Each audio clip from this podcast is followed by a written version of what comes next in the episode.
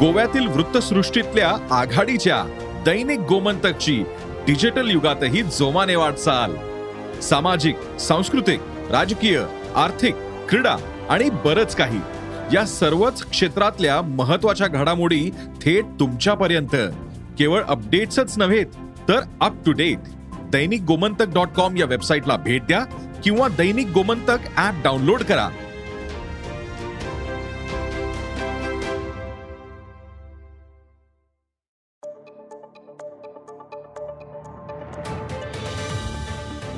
नमस्कार मी प्रसाद देशमुख. अॅग्रोवनच्या शेत मार्केट पॉडकास्टमध्ये आपलं स्वागत. आपण ऐकताय मार्केट बुलेटिन ज्यात असतात शेतमालाच्या मार्केटवर परिणाम करणाऱ्या राज्यातील आणि देशातील महत्त्वाच्या घडामोडी. सगळ्यात आधी आजच्या ठळक घडामोडी. हरभरा दर दबावातच. मक्याचे दर टिकून. गुणवत्तापूर्ण डाळिंबाला दराची लाली. कोथंबीरच्या दरात मोठी तेजी. आणि देशातील कापूस लागवड वाढल्यानं यंदा उत्पादनही वाढण्याचा अंदाज व्यक्त होत आहे. सध्या कापसाला चांगला दर मिळत असला तरी कापूस बाजार पुढील महिन्यात दबावात येण्याची शक्यता व्यक्त केली जात आहे. सुताला मागणी नसल्यानं आवक वाढल्यानंतर कापूस दरावर दबाव येईल असा अंदाज उद्योगांकडून व्यक्त केला जात आहे.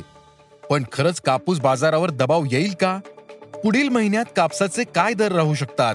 शेतकऱ्यांनी कापूस केव्हा विकल्यास फायदेशीर ठरेल? पाहुयात पॉडकास्टच्या शेवटी.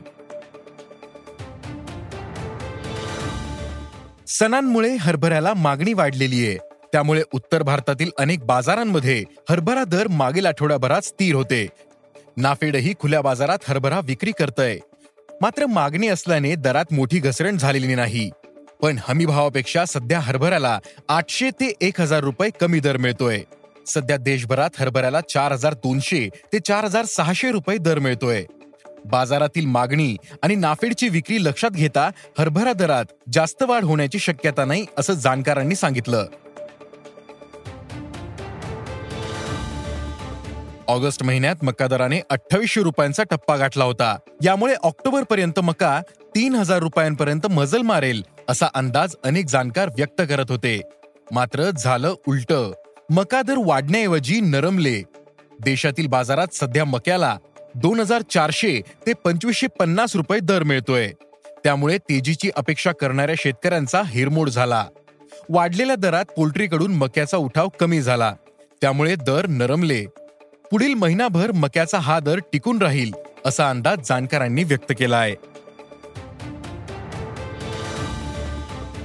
चालू वर्षी पावसाच्या तडाक्यात डाळिंब पिकाचा आंबिया बहर हातचा गेला. फुलांची कूज संततधार पाऊस व रोगाच्या प्रादुर्भावामुळे उत्पादनात चाळीस ते पन्नास टक्क्यांपर्यंत घट झाली. त्यामुळं डाळिंबाचे दर सुधारतायत. नगर जिल्ह्यातील राहता बाजार समितीत गुणवत्तापूर्ण डाळिंबाला उच्चांकी पंचवीस हजार पाचशे रुपये दर मिळाला. मात्र सरासरी दर पाच हजारांवर होता.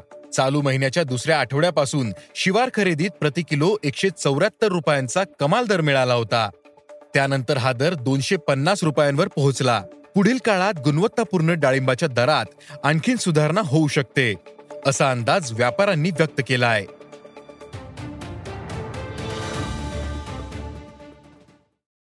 बाजारात सध्या कोथिंबीरची आवक नगण्य होते. पावसामुळं कोथिंबीर प्लॉटचं नुकसान झालंय. तर ऑगस्ट महिन्यात टाकलेले प्लॉट अद्याप काढणीला आलेले नाही. त्यामुळे कोथिंबीरची टंचाई भासते. मात्र मागणी कायम आहे. त्यामुळे कोथिंबीरच्या दरात वाढ झाली. सध्या कोथिंबीरला घाऊक बाजारात प्रतिजुडी वीस ते तीस रुपयांचा दर मिळतोय. तर प्रति क्विंटलमध्ये हा दर तेरा हजार ते अठरा हजार रुपयांपर्यंत पोहोचलाय. पुढील काही दिवस हा दर टिकून राहील असा अंदाज भाजीपाला व्यापाऱ्यांनी व्यक्त केला आहे